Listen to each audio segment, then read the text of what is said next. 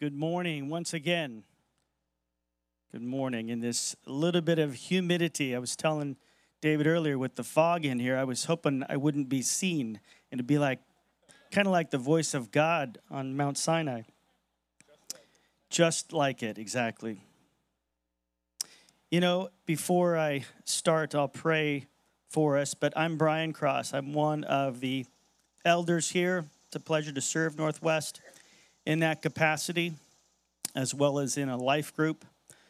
My wife and I, Brittany, we call Northwest home, have since 2012. Thank you first for being our family and for being our community. Let's go ahead and pray before I open up the word. Father, as Liv was praying, that you would use these words that, that I'm about to speak, that they would penetrate hearts and minds, and it wouldn't be about what I want to say, but it would be about what you're doing in each of our lives. Move, Holy Spirit, in there in this service that our hearts would become more like you. In Jesus' name. Amen. You know, as I was preparing, Ryan told me a couple months ago uh, that I had an opportunity to share. And I, I reckoned back, this is a career ago when I lived in Arizona. I was going to night school to become a teacher. And not that I wanted to necessarily be a teacher, but I wanted to be a varsity coach. I had been coaching at a school called Northwest Community School in Phoenix, Arizona. So it's kind of ironic. We moved here. I kind of had to go to church here at first. But being a coach, I desired to be on the the highest of levels to coach the varsity basketball and baseball teams. And the administrator said, Well, you can't do that unless you are a teacher. And the hesitation was, he said, This is, is a private Christian school. This is, this is the salary range. And I'm like, I don't really think I want to be a teacher at a private school. I, I, it was really a difficult choice. But went back to school, became a teacher. And I say that to I didn't get a student teaching semester. My first day in the classroom was my first day in front of seventh and eighth graders teaching science. And I remember going in there before that day, just preparing, and Brittany can attest, there was a lot of anxiousness and nervousness in front of 12, 13, 14 year old young kids. And I remember talking to my advisor, who was my teacher. That's the school that I went to. And I asked her, I said, I'm, I'm really worried about not being able to teach them something that they'll take away. And she's like, Brian, do you remember what I taught you when you were in high school? And I'm like, um, not really. She's like, exactly my point. The pressure's off. You don't need to help them remember earth science. I want you to help them create a passion for learning and to think critically. So today, pressure's off of me. I, am just going to share what is on what God has placed on my heart about this fifth command. It's up to you guys to have the passion. So there's no pressure on me. But I want you to develop for your own lives a passion for God's word. Now, the first three commands are all vertical in presentation. And a, a, commentary that I read quite often when I'm studying is by David Guzik, a couple of guys that I study with. We use that as some commentary to dig in deeper and in life group as well. He mentions there's three great purposes for the commands and the laws of God. The first of which, they're, they're not a suggestion if we go back. They're commands. They're not like, if you want to do them, you know, feel free. They're commands. And God spoke them to Moses. So he wasn't joking around and they didn't get misspelled or transcribed incorrectly. But the three of the things is one is a guardrail to keep us on that path. One is a mirror. It shows us where we are morally and maybe some failings that we might have. The third thing is a guide, showing us God's heart towards us and his desire for his people. You know, I'm reminded this was the Israelites, but we also have been adopt, adopted into his family, if you've accepted that free gift of eternal life and have a relationship with Christ, we are his people too. So this applies to us. Now, in Deuteronomy 5, not very far removed from Exodus chapter 20, Moses, he had to repeat these 10 commandments. So I want you to go back, if you could turn in your phones or in your Bibles to Deuteronomy 6, verses 4 through 9. Deuteronomy 6, 4 through 9. Now, the Jews of today and back then, several thousand years ago, called this the Shema, if I pronounce that correctly. This is to help them to listen and to hear and to remember what God is saying. So I'm going to read that for us, but I want you to read along. I'm in the NASB version, and unfortunately, my eyes, I can't zoom into my eyes very well with this scripture, it's a little small. My wife was helping me last night print this out in bigger font so I could read it without glasses. Verse 4 Hear, O Israel, the Lord our God, the Lord is one. And you shall love the Lord your God with all your heart, with all your soul, with all your might. And these words which I am commanding you today shall be on your heart, and you shall teach them diligently to your sons, and shall talk of them when you sit in your house, and when you walk by the way, and when you lie down, and when you rise up. And you shall bind them as a sign on your hand, and they shall be as frontals on your forehead. And you shall write them on the doorpost of your house and on your gates. Pretty impactful that we need to be reminded of that as well. He's not requiring just a little bit, he's requiring all, all of us to remember it as children or as parents to children. We're teaching our kids those things. That's part of where we're going to get into the fifth commandment about honoring your father and your mother. But as parents, we have a responsibility to, to know God's word and to share God's word with our kids. Reviewing some of the, the commandments that we've already done, uh, David talked to us about the first command You shall have no other gods before me. And a question that he had asked is What am I allowing to rule in my life or to rule my life?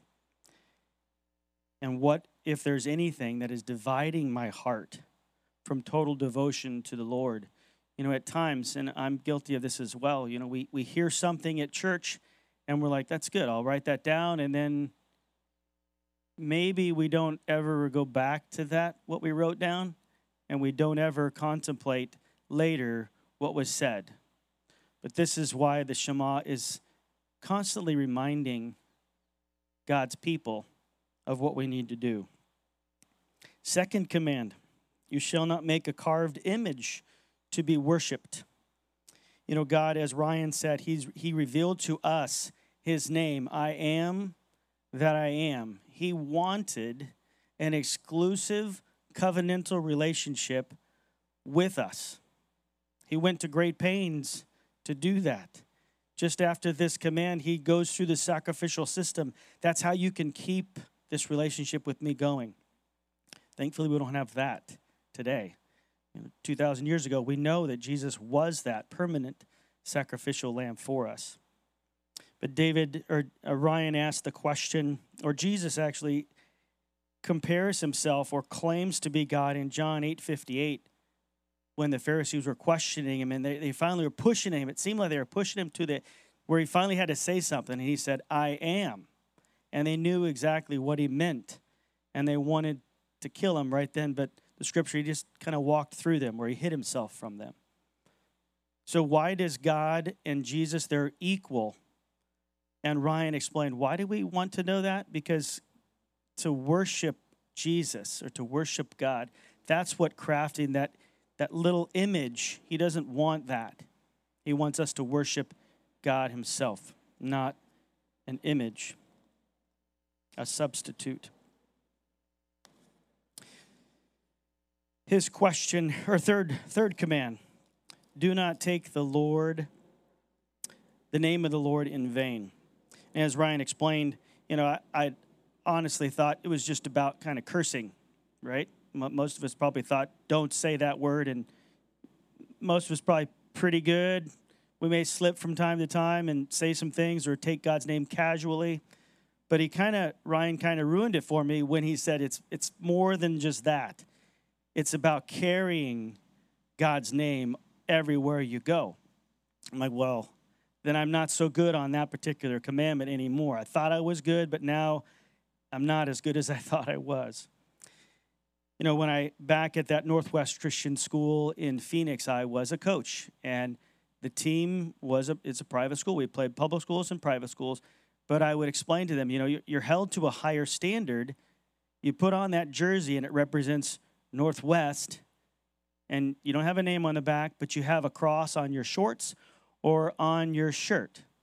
And as you walk into the gym or walk onto the baseball field or on the track, you don't just represent the school, you represent that cross and what it means. So all your actions, all your words, they represent Christ alone. So as Ryan was reading that, it brought me back to I, I do represent Christ in my workplace. And one thing that I, I thought of this morning as I was waking up, the this is the more convicting thing. You know, the Pharisees, some of the Pharisees be, believed kind of in private. They didn't want other Pharisees to know that they believed in Jesus. Don't be that in your workplace. Don't be that in your neighborhood. You be bold for Christ. You carry Christ with you. He wants to use you in a way that represents him and brings him glory. Fourth command, keep the Sabbath holy. You know, Brian explained that this was the first command that was positive. And it's not about God wanting something from us, it's about God wanting to give us rest. And those of us who have accepted the Lord and accepted his free gift, we can rest in him. So remember that and be intentional about that resting in him. Finally, command number five honor your father and your mother that your days may be prolonged in the land which the Lord your God gives you. There are three questions that I want you to ponder and think about as we read these read this command. First question, what does God mean when he commands us to honor our father and our mother? What does he truly mean by that? Second question is why does God want us to obey this command? Why does he want our obedience? Third question is the most difficult one. How how do we do this? How do we honor our father and our, our mothers? You know, as, as I was studying this, I'm like, well, how do we honor? What does honor look like? We may have some working definitions, respect in, in terms of not just parents, but even authority figures, our bosses, or someone that is older than us that we want to honor and respect them. We don't talk back to them. We don't have an attitude with them. Nobody here probably has said that to your children. I see you have an attitude. You know, God can probably see our attitudes as well. We obey, we do what they say, we submit, we humble ourselves, and then if if we're fortunate enough to have parents that that we're taking care of possibly later on, caring for them as they go through things.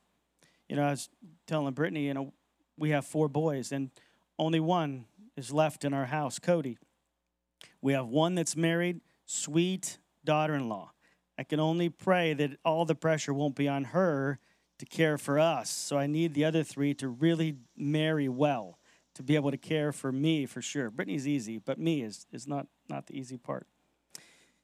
So some of you may be thinking, well, you don't know my situation. I don't really have honorable parents? You might not. As I look on my life, you know, my dad passed away when I was five. And so I, don't really have him to honor anymore or obey. My mom remarried, but it just it wasn't quite the same. Some of you, and I have a family history of this as well, there's physical abuse, emotional abuse. So you look at that command and you go, yeah, that kind of doesn't apply to me because I don't think I can honor that man or that woman who was my mom and my dad.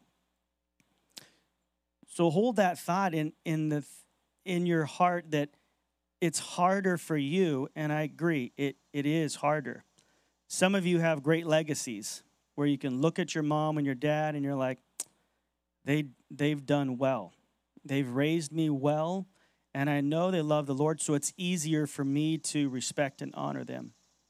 But I know there's those of us that are out here today that, that may not have that background. The command is, is still for you.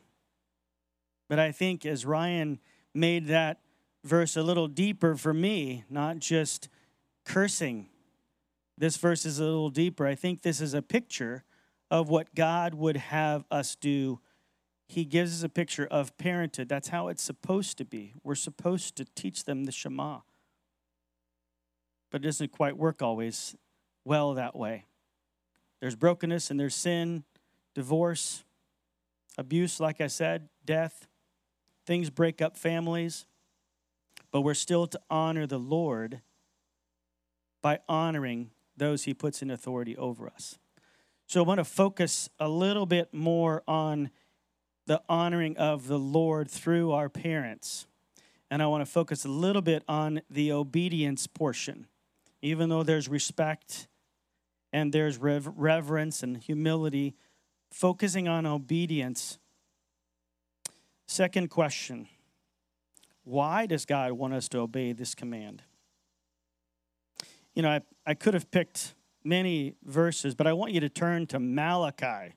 If you've heard of that book, go to Matthew in the New Testament and then go backwards. Or on your phones, obviously, just type in Malachi. It's easier. Once you're there, we're going to go to Malachi 1 6 through 14. And Malachi is a minor prophet, but he's talking, he's having a conversation with God. And I want to tease out a couple of things that I think God wants us to hear about the why he wants us to obey him. Verse 6 in Malachi 1 A son honors his father, and a servant his master. Then, if I am father, where is my honor? And if I'm a master, where is my respect? Says the Lord of hosts to you, O priests, who despise my name. But you say, How have we despised thy name? You are presenting a defiled or defiled food upon my altar. But you say, How have we defiled thee? In that you say, The table of the Lord is to be despised. But when you present the blind for sacrifice, is it not evil? And when you present the lame and sick, is it not evil? Why not offer it to your governor? Would he be pleased with you? Or would he receive you, receive you kindly, says the Lord of hosts? But now will you not entreat God's favor that he may be gracious to us with such an offering on your part? Will he receive any of you kindly, says the Lord of hosts? Oh, that there were one among you who would shut the gates, that you might not uselessly kindle fire on my altar. I am not pleased with you, says the Lord of hosts nor will I accept an offering from you.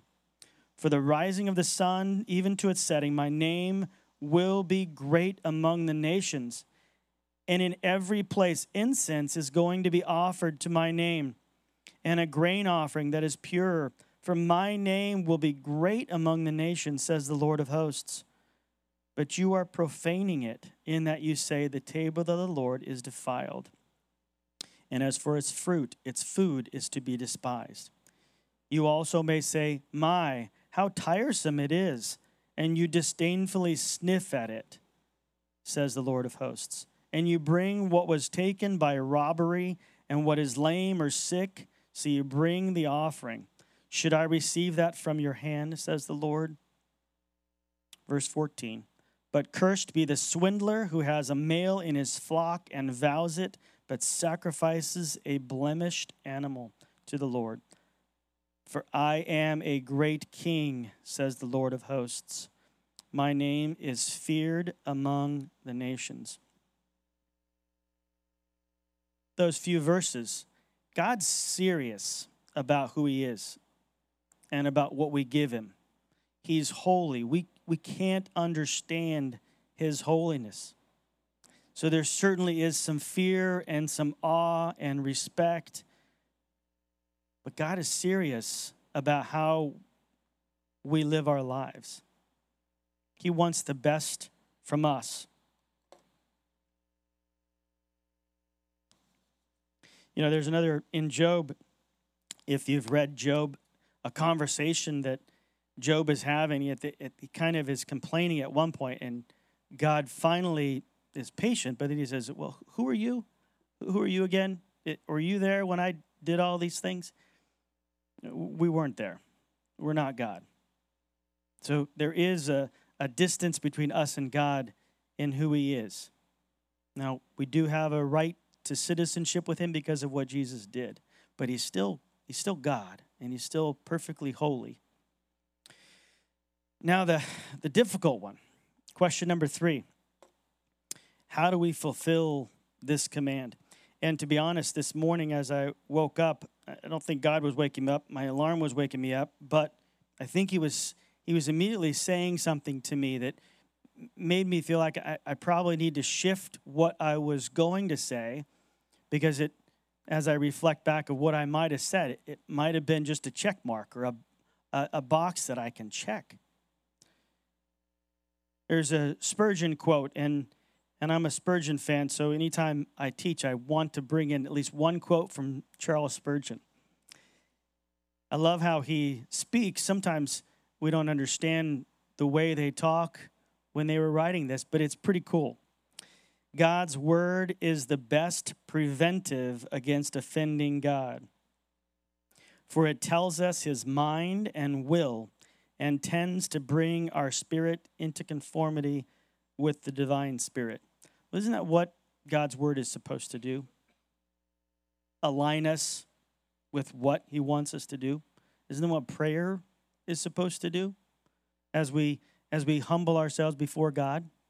He wants to impress upon our spirits and, and bring us into a deeper relationship with Him.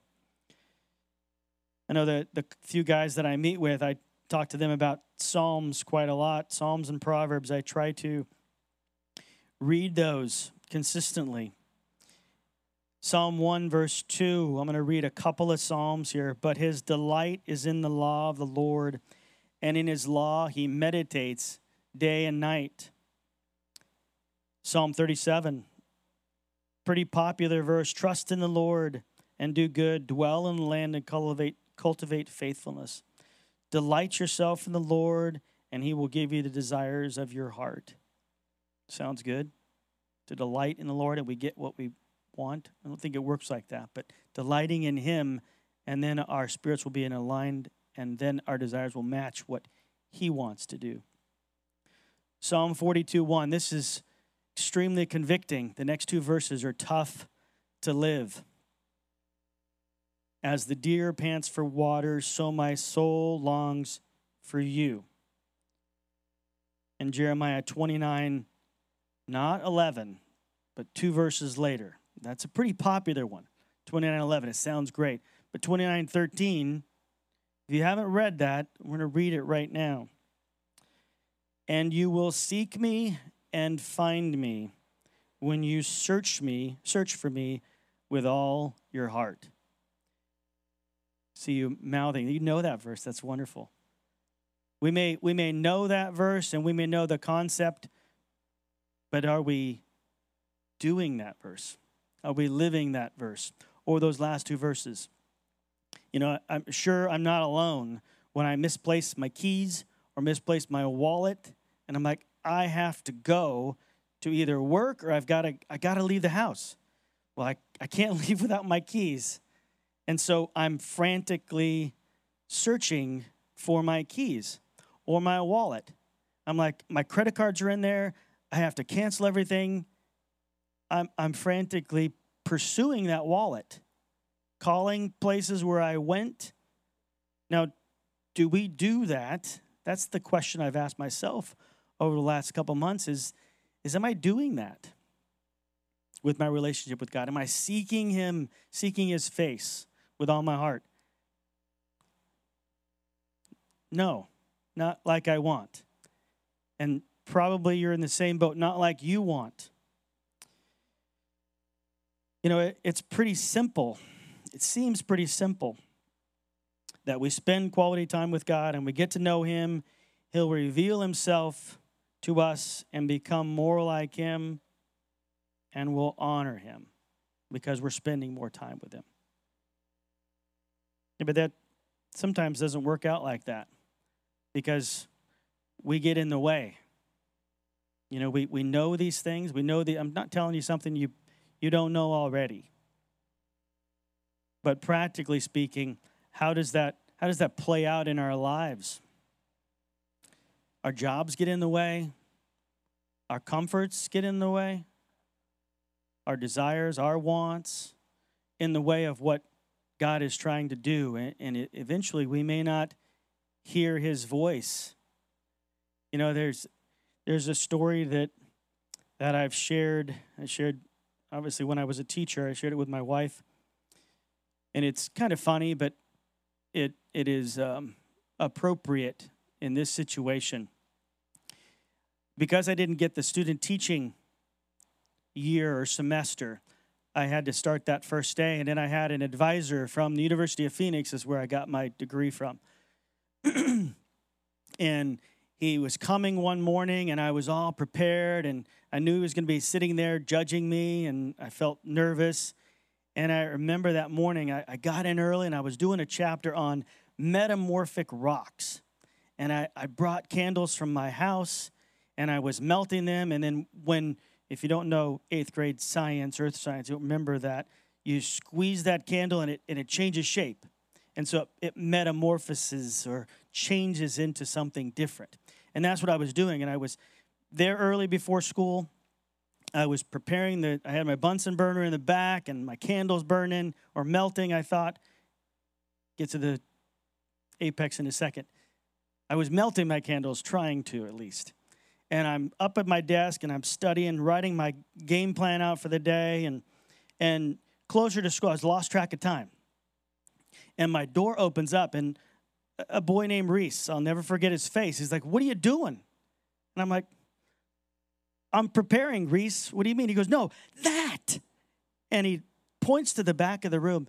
And I look up and I'm like, and there is smoke filling my room, probably maybe 18 inches to two feet, all on the ceiling, flames coming out of the pot where the candle was supposed to be melting. It wasn't melting anymore.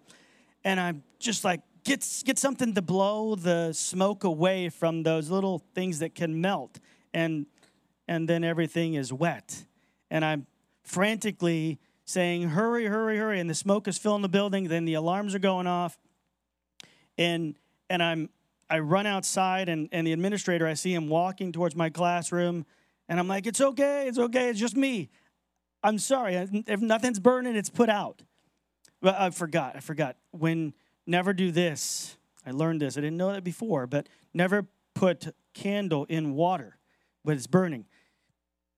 Don't try it because it, it actually made it worse. The flame shot up, and I know I went back to that same classroom a couple years later, and there were still burn marks on those little ceiling tiles. And one of the students' brothers, I guess his brother told him the story, and he's like, Are you the teacher that almost burned the school down? I'm like, Well, not really, that's a little stretch.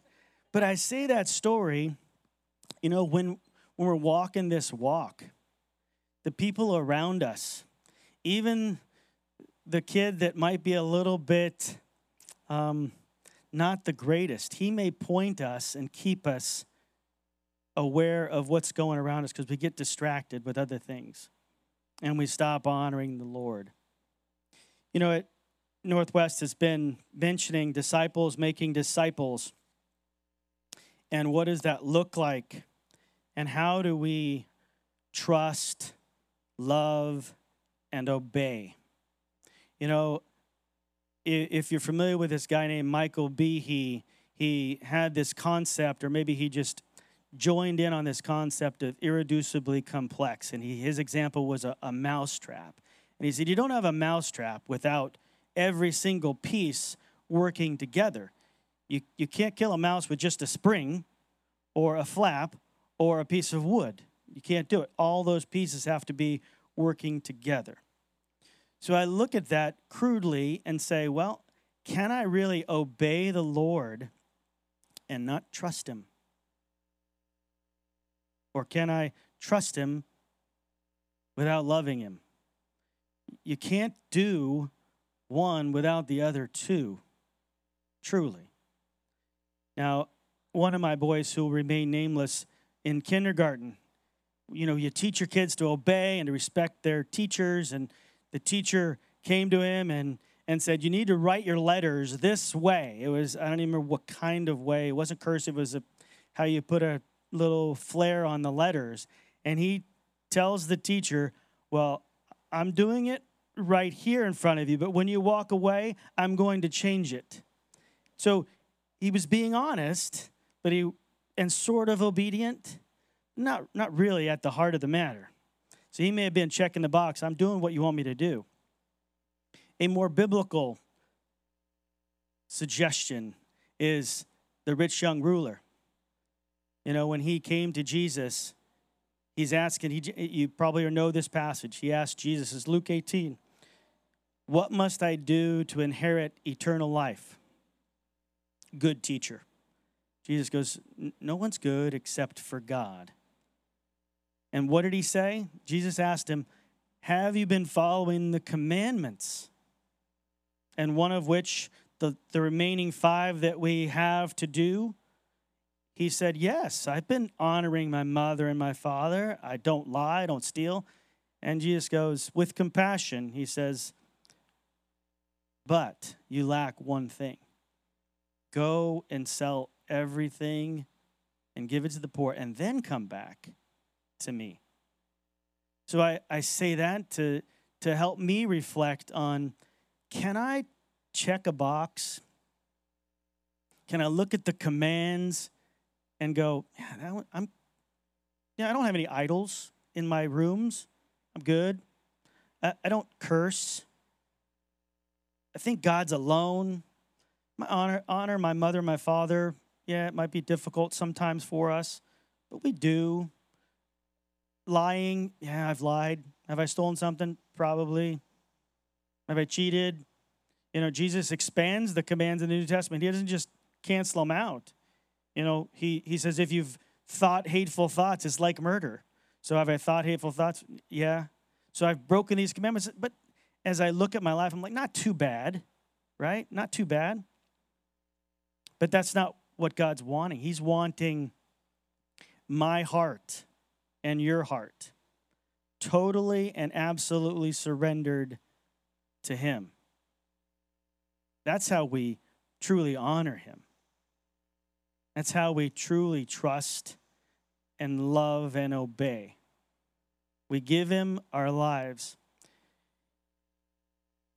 you know, Psalm 51 and Psalm 6 6, David, and I, I had joked that David kind of, he, he seems to be kind of whining a little bit as you read the Psalms, kind of crying out. And I'm like, eh, I don't really get the idea of that. But the more I read, the more I realize his heart was so sensitive to his sin, so sensitive to doing wrong to a holy God.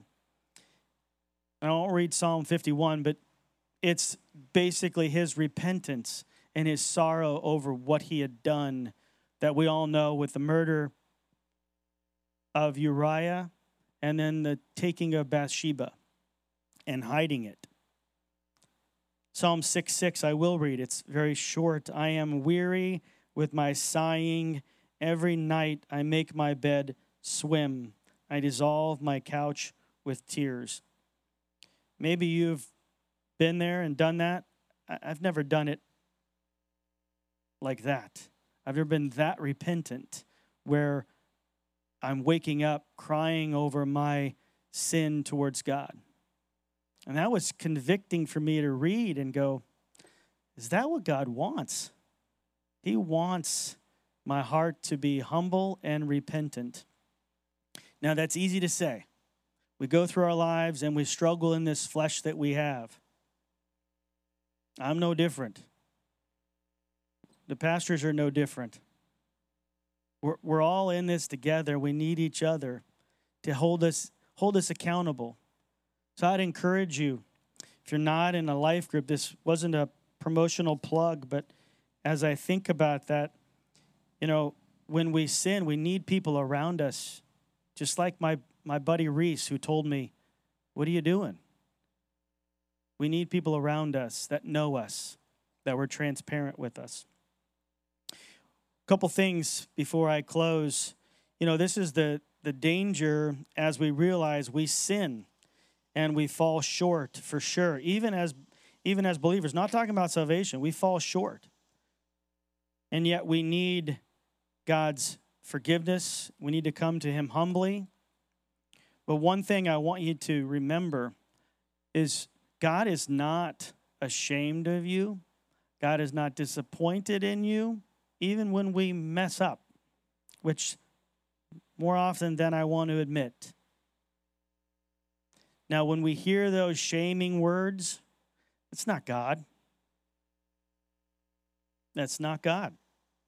He's not shaming us and disappointed in us. He wants, He is waiting on us to come to Him, to repent, and to come to Him and say, crying on our bed of tears. He wants us to be humble so that He can encourage us and be right there with us. So I encourage you don't listen to the enemy's lies of shame and disappointment. You know, it's it's tough. I, I'm hard on myself, and maybe the other three boys may agree too, but I'm hard on my kids. There's a reason why. But as parents, we always we always know we love our kids. We always want the best for them, just like God wants the best for us, but he knows better than we do in our relationship with him what is best. So don't ever be ashamed to come to Him or to come to those in your life that are a part of your life. A quote, and then I'll have a couple questions. I don't know how I'm doing on time. I didn't start my clock quickly then. A British evangelist named Alan Redpath, in the mid 1900s, evangelist and a pastor quote is The great message of the Christian faith is, therefore, that we are free from the law's condemnation in order that we may be able to fulfill its obligation by the power of Jesus within us. My obedience, therefore, is not legal, but inspired by love and empowered by God's Holy Spirit. The band, you guys can go ahead and come on up. Now, one thing before I pray, you know, Jesus is very direct. As I said, he wants our whole life and our whole heart. Ryan referenced this a few weeks ago, Matthew 16 24. I'm sure you've heard it. It reads, Then his disciples, then he, Jesus told his disciples, If anyone would come after me, let him deny himself, take up his cross, and follow me. I want you to think about some of those questions that I brought today.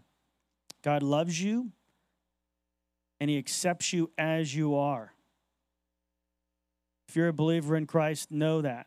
Know your identity is found only in Him.